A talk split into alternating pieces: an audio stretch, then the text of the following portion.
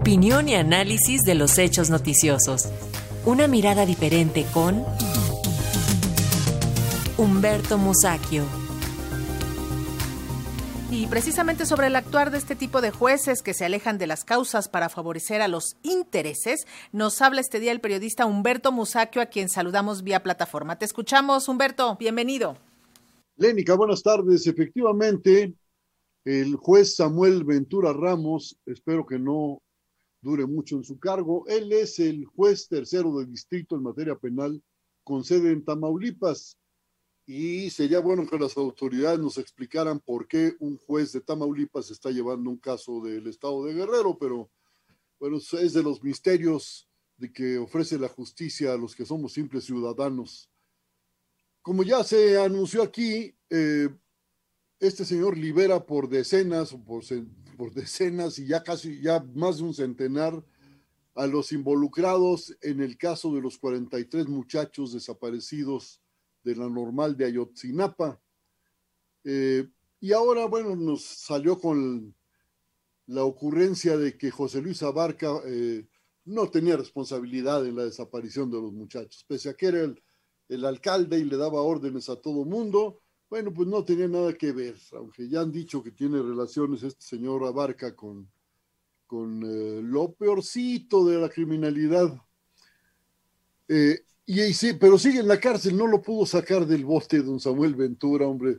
Sigue en la cárcel José Luis Abarca porque está involucrado en tres homicidios de líderes campesinos, eso creo que fue desde 2013 y también tiene un auto de formal prisión por delincuencia organizada y enriquecimiento ilícito. Es, es, una joyita. Y este juez, Samuel Ventura Ramos, hay que grabarnos ese nombre, porque generalmente no sabemos quiénes son esos jueces.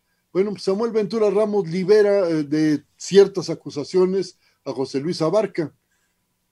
Y eh, si fuera solo José Luis Abarca, bueno, el asunto sería quizá más explicable, pero no, este señor eh, libera por decenas de acusaciones, exonera, absuelve, perdona de acusaciones a muchos, muchos involucrados en la desaparición de los 43 de Ayotzinapa. Me parece que por lo menos, por lo menos, el Consejo de la Judicatura debería voltear a ver al asunto no es el único juez que actúa de esa manera tan eh, rara, tan incomprensible para la ciudadanía que espera una actitud más clara de los jueces. Pero el hecho es que día con día se le van amontonando los casos. Y yo creo que el más preocupado por todo lo que está pasando con, con este caso de los 43, pues es el funcionario encargado de aclarar las cosas y de decirnos ¿Qué pasó con los 43 muchachos de Ayotzinapa? No sabemos. ¿Fueron secuestrados? Pues sí, pero ¿dónde están? ¿A dónde los llevaron? ¿Quién se los llevó? ¿Qué les hicieron? Eso es lo que necesitamos saber los funcionarios. Este señor que está muy preocupado se llama Alejandro Encinas y yo metería la mano en la lumbre por él. Es un tipo que, tiene una trayectoria limpia de muchos años, eh, militó en la oposición siempre con posiciones muy firmes, bueno, ahora le toca lidiar pues con el asunto y ante las barbaridades de este, este juez Samuel Ventura Ramos, Alejandro Encinas declaró, esta es la justicia que defienden los testaferros de la verdad histórica. Qué terrible, ¿no? Qué terrible que esos jueces que fueron nombrados efectivamente por esa casta a la que el presidente de la República le llama de los neoliberales y conservadores, esos jueces son los que están impidiendo que se conozca la verdad en el caso de la Noche Negra de Iguala. Terrible, pero hay que seguir insistiendo y denunciando. ¿No te parece, Lénica? Por supuesto, esta historia no se ha acabado. El lunes es una fecha muy importante para recordar y hay que ayudar a estas familias a recuperar la confianza en las instituciones.